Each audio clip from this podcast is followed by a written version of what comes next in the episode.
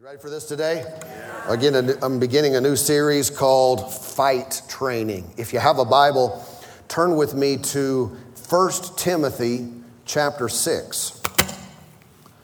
First Timothy chapter six, and we're going to begin reading here in verse eleven. Say amen if you have it. Amen.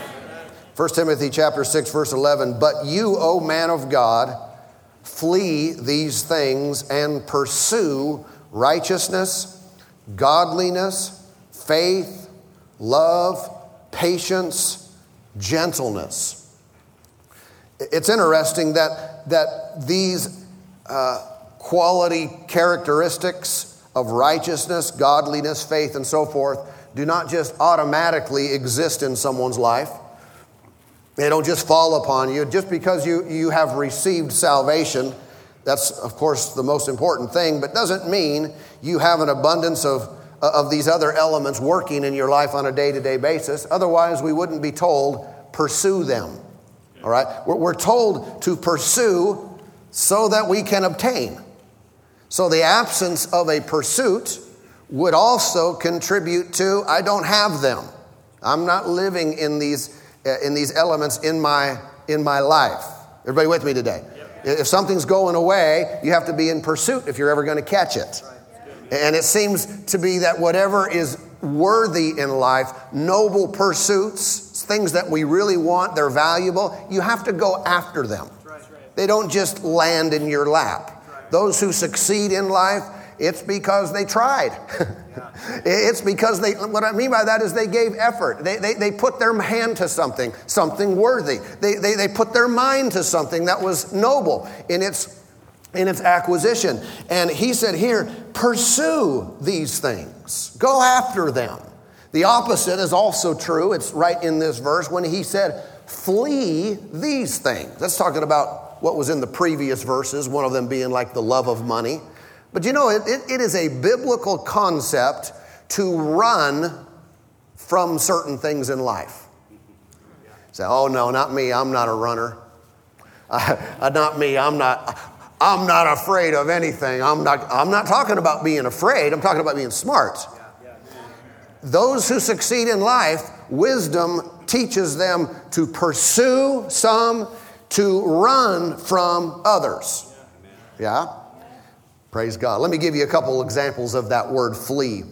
Uh, First Corinthians six eighteen reads, flee sexual immorality or fornication. What should you do with it? Resist it? Well, no. Wrestle with it? Struggle with it? No. Flee. Run from it. First Corinthians ten fourteen, therefore, my beloved, flee from idolatry. Flee it. Idolatry, that means worship of idols. Okay, in some cultures that might be little statues they call gods.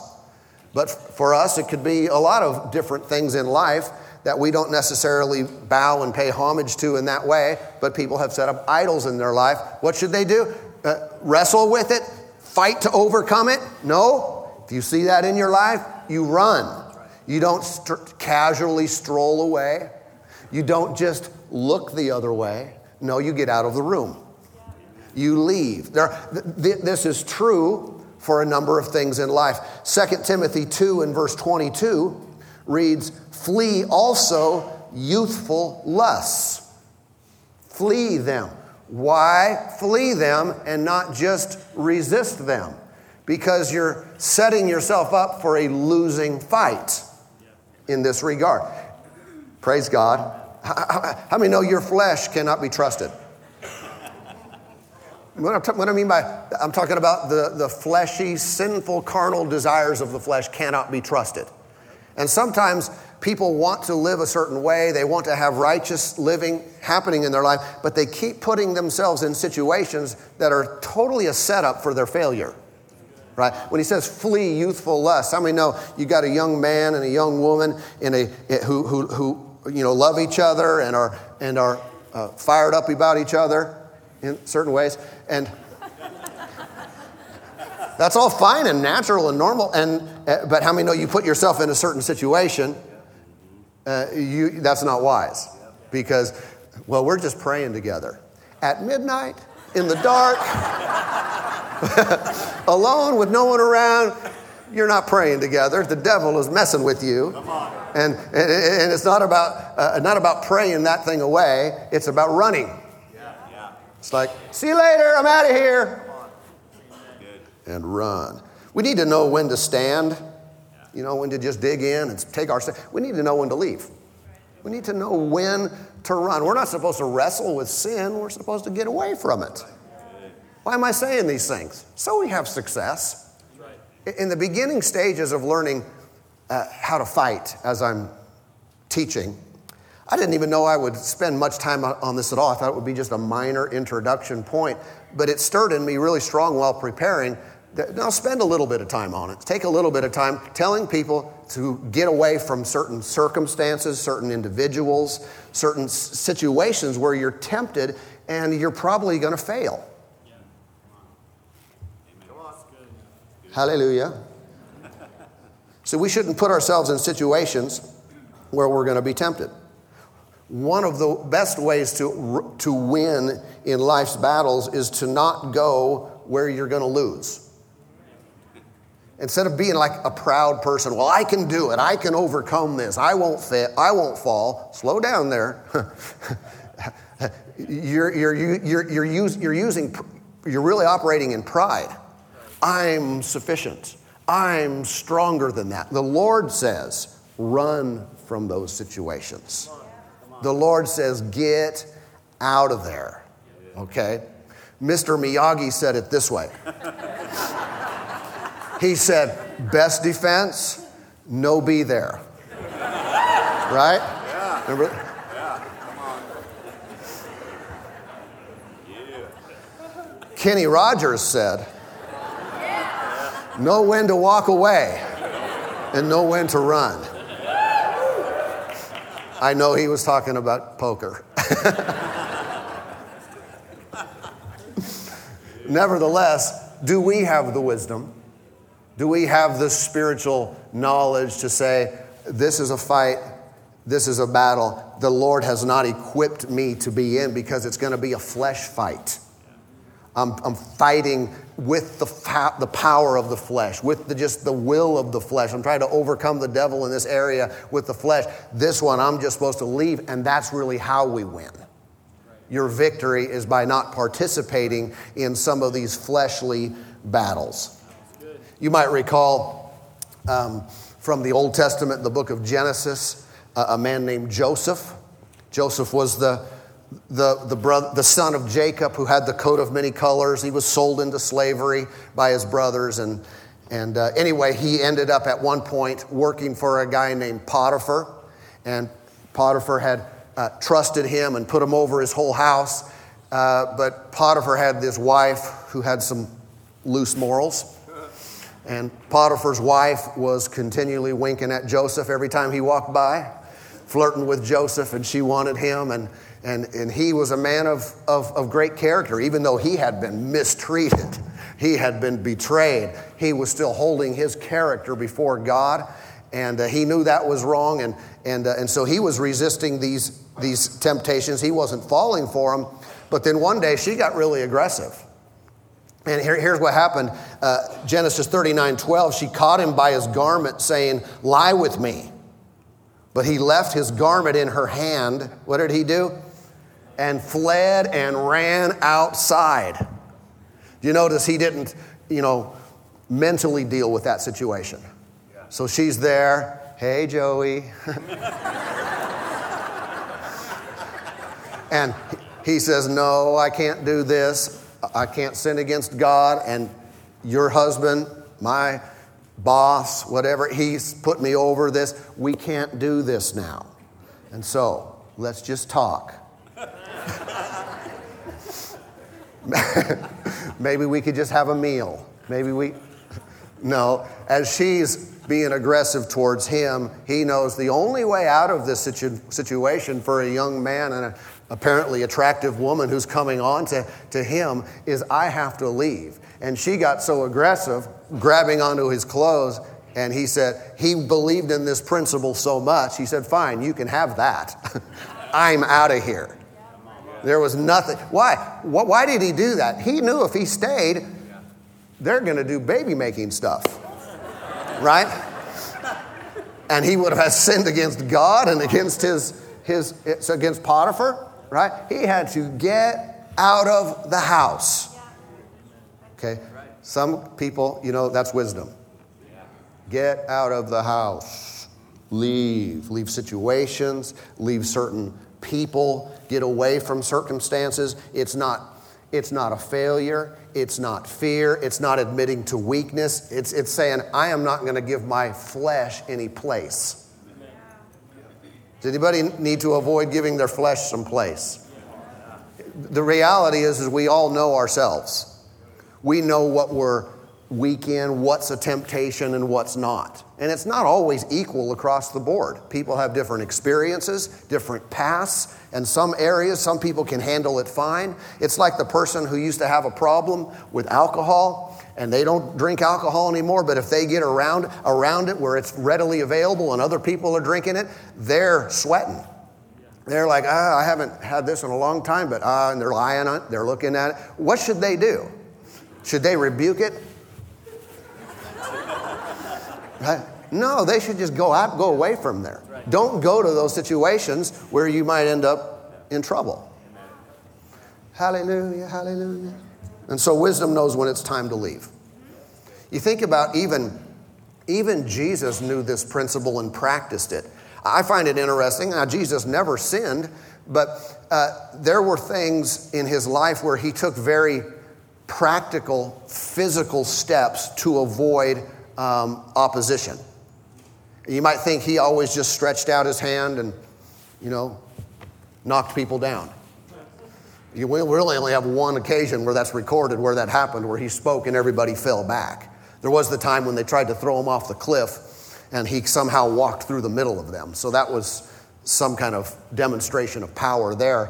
But he didn't always just use the power of God to get out of situations. Some, some things were very practical. It says this in, in John eight fifty-nine, then they took up stones to throw at him, but Jesus hid himself and went out of the temple, going through the midst of them, and so passed by.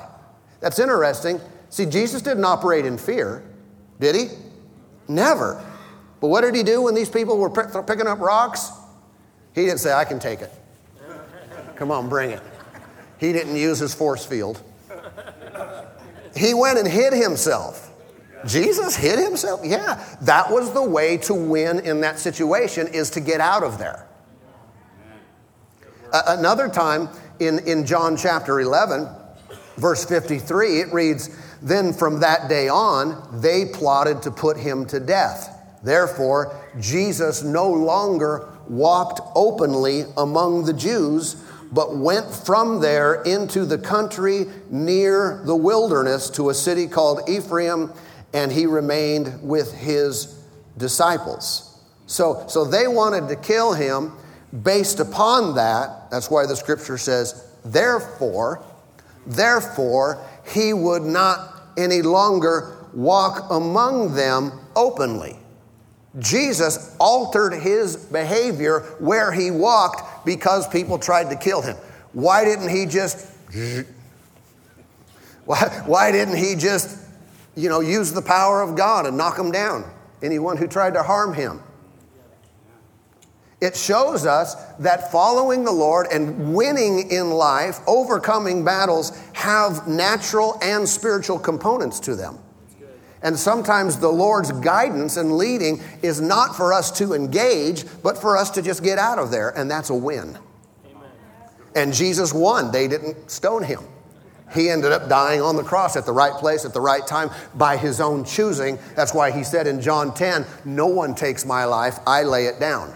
Well, how do you control that no one takes your life, Jesus? Sometimes the power of God comes on him and he walks through the midst and they can't get him for some reason. And other times, the, the, the wisdom of God works in him, and he says, I'm leaving now. I'm getting out of town because I'm not supposed to have this fight right here. Come on. Good word. Hallelujah. Think about, now, now think about uh, battles that are legitimate, that you do have to face. One that Jesus faced was temptation, okay? And the story goes, Jesus was baptized in the river by John, cousin John, John the Baptist, baptized in the river. The Holy Spirit came upon him. And immediately after that, right after that happened, right after Jesus went public, Son of God, you know, John prophesied, there he is, the Lamb of God that takes away the sin of the world. The scripture says, Matthew four one is one of the accounts. It says, he was led by the Spirit into the wilderness to be tempted by the devil. Now, if that has ever made you tilt, why did the Holy Spirit lead him to be tempted by the devil?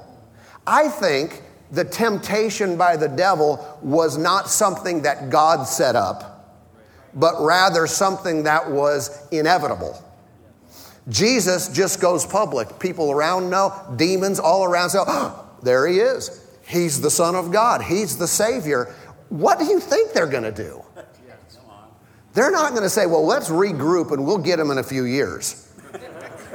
No, they immediately come after him. Satan in particular immediately comes after him to tempt him, to trip him up, to get him to fall, to get him to sin, to get him to abandon his mission and his, his destiny as being the Savior. And so what the Holy Spirit was doing in leading Jesus into the wilderness to be tempted, think of it like this. The leading of the Spirit was into the wilderness, not to be tempted. The to be tempted was inevitable. The into the wilderness was uh, gaining the upper ground. It was choosing your playing field. If you're going to be tempted and there's not some, you know, we can't just wipe that away. Well, I just don't believe I'll be tempted any longer. Well, that's foolish thinking. You're going to be tempted. The question is, if you know it's coming, on what battleground do you want to fight?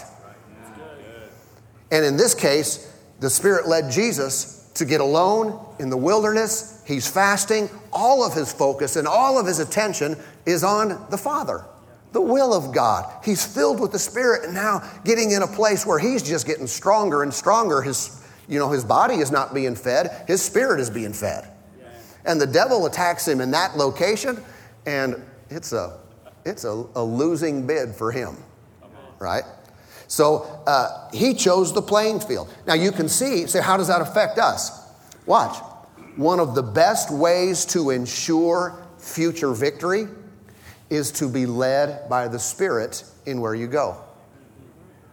Okay? Is is will there be attacks against your life? Yes. Will there be temptations? For sure. But if you are led by the Spirit of God, then when you have that battle, you're in a favorable position. The landscape is set up for you to win. You have not only the grace of God, which is what I said, the favorable conditions. You have the grace of God on you. You have the resources of heaven there enabling and equipping you to overcome in that battle. But if I ignore the perfect will of God for my life, and then I say, well, I'll just use the name of Jesus. I'll just speak the word of God. Those are things we're supposed to do, by the way. But I can't overcome or disregard God's will and his place for my life thinking I'll win no matter the playing field. God wants to give us an advantage. I say, if you know you're going to be tempted, if you if you know you're going to be tried, if you know you'll be tested in life with with evil things, make sure to the best of your knowledge you are in the will of God. Like being in church. Two people, one's in church, one's not. I'm not talking twenty-four seven, you understand, just in your life. One's in church, one's not. They're both tempted. Which one's more likely to win? The one that is receiving, and they're in a place of God's strengthening and equipping and, and, and encouragement and help. And so when we value the, per, the perfect will of God for our own lives and where we go, we are more like Jesus, and the, the devil has to attack us on our own turf, so to speak. Hallelujah, hallelujah. Everybody okay? Yeah. All right. I don't mean being in the will of God gives you a free pass from all opposition, but again, it does give us the advantage in these situations. Paul said something interesting. Let me give you one more verse before we go back to the original. Uh, he said something very interesting to the Thessalonians.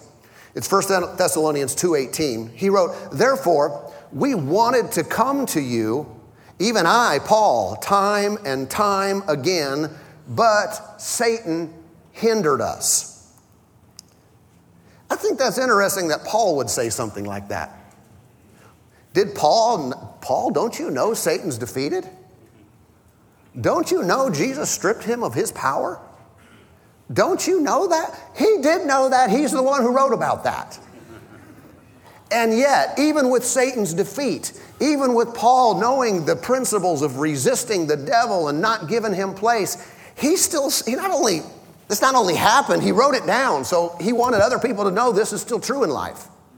Satan hindered us. Satan hindered us from getting to Thessalonica.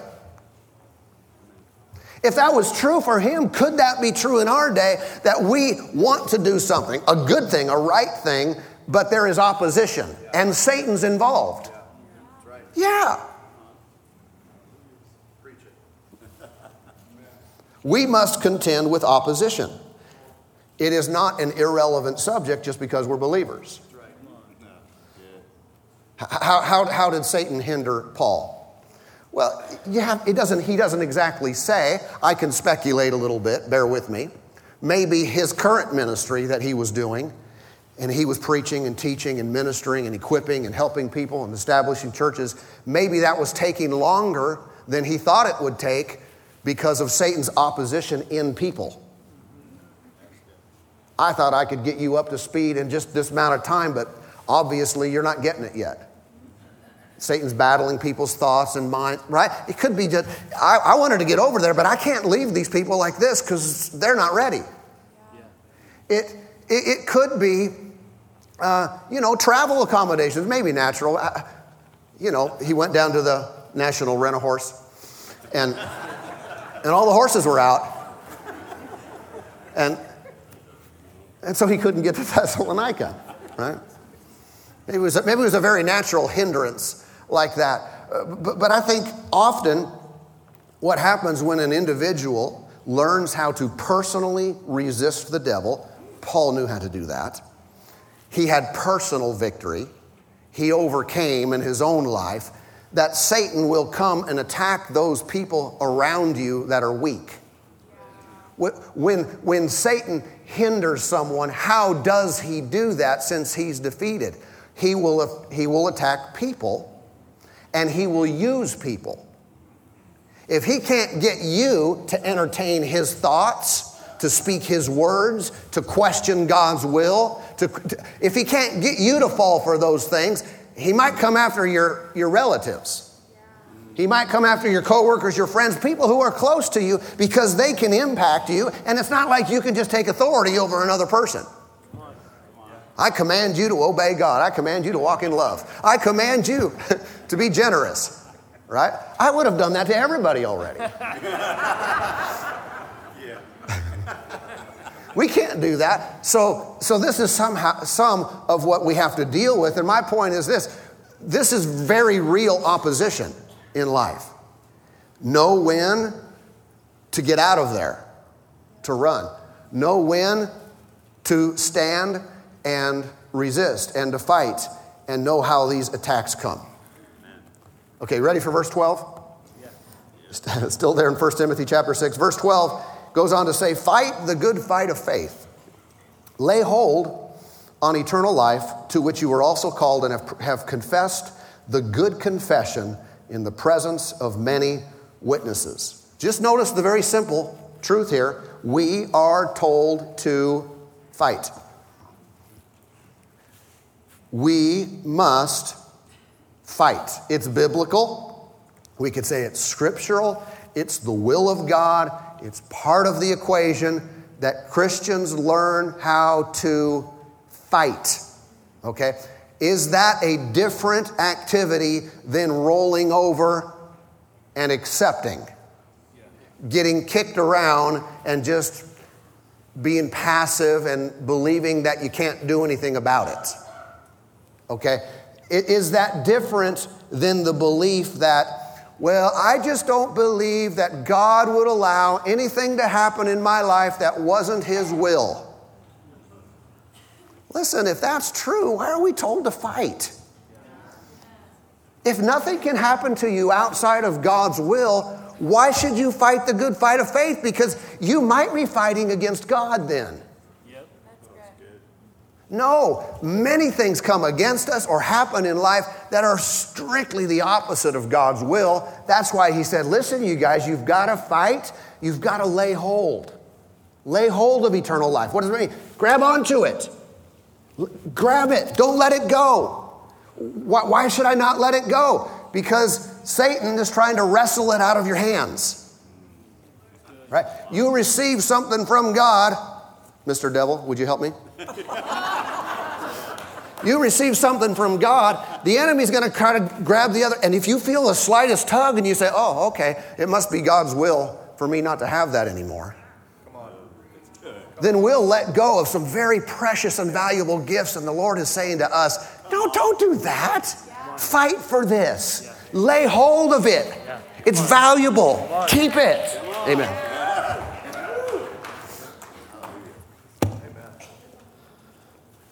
If Timothy needed that exhortation, how many think we need it too? Yeah. Timothy, I mean, he tra- he was Paul's right-hand guy. He, he was pretty equipped. Yep. And he needed to be told, Timothy, fight the good fight of faith. Don't roll over. Come on. Don't, don't just be passive. Don't just sit back and let things happen to you. Fight for this. Lay hold of what, of what is yours. He needed this because, he said here, he made the, he confessed, how does it say it again? He confessed the good confession in the presence of many witnesses. What, what, what's that? Jesus is Lord. Yeah. He personally confessed. He personally bore witness in front of many people that Jesus is who He says He is. He was Lord of all. He gave His life to Him. His faith was very public. Well, what does that do? That sets you up. In, listen, we all have to do it, but it also paints a target on us. You've done this in front of everybody, so you're a target.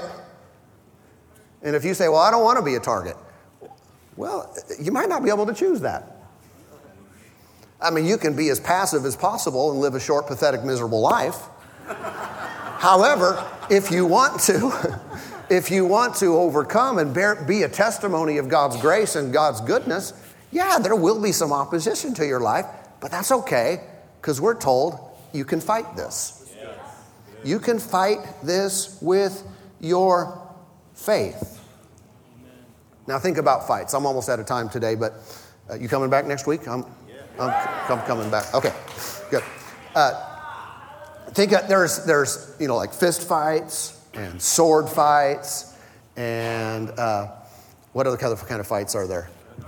Gun fights and husband and wife fights. uh, uh, like legal fights, you know, f- battles of different uh, of different names. In all those fights, take out, forget about husband and wife. Because uh, we really don't want you to do that. I don't want to equip you to win over your spouse. Because you don't win unless, you either both win or you both lose. How many know that's true? Yeah. Okay, okay. Uh, when it comes to, Amy, remember that. Okay, no, I'm just kidding.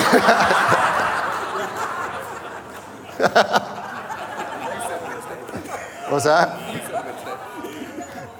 Yeah, I said Tuesday, not Wednesday. um,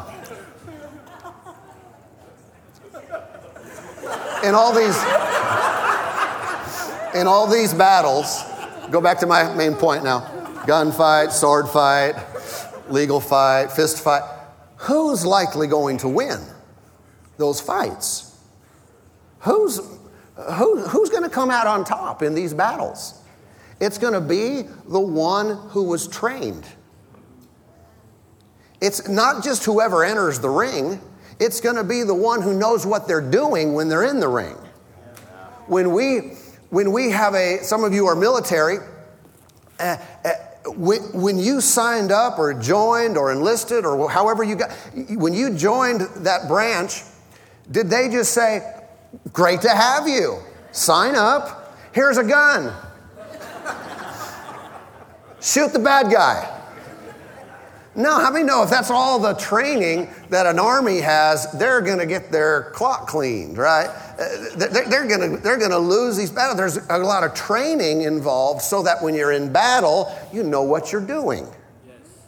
It is it is it is the truth with really all kinds of fighting. Uh, you, I was thinking about how our military has gone into uh, different countries over you know the last couple of decades. To, you know, liberate and so forth. One of the things they do when they get there is they train the local armies to defend themselves. At least that's their goal. So we can train you and leave. And sometimes that takes a while to leave. But they train them so they leave and they can defend their own country. Okay? But the training is essential if we are going to win. And according to this scripture, our fight is not a fist fight. It's not a sword fight. It's not a legal fight. It is a faith fight. And if I would need to be trained in the law or trained in sword fighting, uh, do you think it would be necessary for me to be trained in faith fighting? Yeah, and so not knowing that, I could be going into some pretty serious battles that God intends for me to win. He wants me to win, but I haven't taken any time to find out how to fight with my faith. And people, they have bodily, physical, you know, disease attacks, and they don't know how to fight with their faith. They have financial opposition, mental oppression. They have these struggles in life, and they don't know how to fight with their faith. So they're fighting with everything they know how, with natural means, but sometimes it's just not sufficient. They need to fight with faith. But how many people have been Christians for, you know, I mean, years? Many years, some, and they've never learned how to do that. They act the same way they did before they got saved when attacks and, and opposition and, and, and hardship comes to them.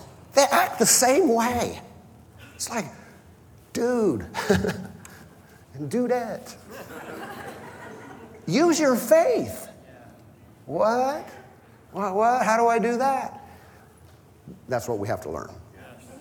Amen. We have to learn to fight the good fight of faith. How do you win over demonic attacks? How do you fight sickness? How do you battle mental strategies of the enemy that are, that are designed to put doubt in your mind and question God's will and God's plan? How do you overcome discouragement? Well, the Lord has given us a method. First John five four reads, "For whatever is born of God overcomes the world. And this is the victory that has overcome the world, our faith." How are you going to beat this? I'm going to do it by faith. Well, I heard you've had some really tough, tough times in your life. What are you going to do? I'm coming out by faith. I am going to believe God, and this thing is going to be temporary. It is going to be short-lived. I am coming up and coming out by faith. Come on, when you when you know your weaponry and you've learned how to use it, you'll start saying things like that with no natural explanation as to how. People who don't know about, they don't understand faith, they'll say, "I know, but what are you going to do?" "Yeah, but how?" Well, listen, I don't need to explain it to you right now, but I tell you, this thing is short-lived. It will not last. We are going to come up. We're coming out. We're coming over. We're gonna, we're coming up out of this thing. We are going to win. I'm not rolling over and just taking this. I am going to overcome in this life. You know, when you say that, demons get afraid. Yeah. God is pleased. Your father has a big fat smile on his face. Say, "There's my boy. There's my girl right there. You see them? They're trusting me. They have faith, and they will overcome." Amen. If we're going to succeed in life, we will have to learn to fight. If we don't learn to fight, we will lose. Why is this fight called a good fight? He doesn't just say fight the fight of faith. Fight the good fight of faith. Fight the good fight. We need to have that in our mind. Why is it good? Well, it's a noble fight. It's an honorable fight. It's something that's worthy of our time and efforts, of every effort. It's a good fight because we win. We win. You don't lose a faith fight. Well, I know someone who you, they fought a faith battle and they lost. No, they didn't. say, well, you don't know. I say, I do know. This fight, we win every time. Right. Now, it's entirely possible that we start a fight of faith and then end up a fight of flesh. That's not the fight we win. But the fight of faith has God backing it. The fight of faith has His promise as our, in, our, as our assurance and our guarantee. It's a fight that we win. Right. Amen. Amen. Say it with me. Say, I can, I can. Win.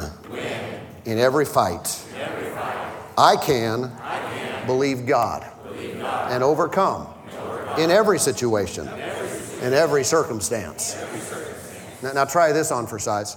Say this with me if you can, even if your head has to catch up. Say every time, every time. And in every situation, in every situation. I always overcome. I always, overcome. I always, I always get, healed get healed of everything that comes against me. Comes against me. I, always win. I always win. Amen. Now, now watch. So, I, I realize saying that, saying those statements like that, uh, some people think, well, I don't know, I haven't won everything in the past. Or I don't know if that's true. Let your, if you could go out of here pondering that, talk to the Lord about it. Study the Word about it. And start saying, I win every time. Anything that comes against my body, I always get the, I always get healed of it. I always get, I, my needs are, my bills always get paid. I always have enough money. Come on. Come on.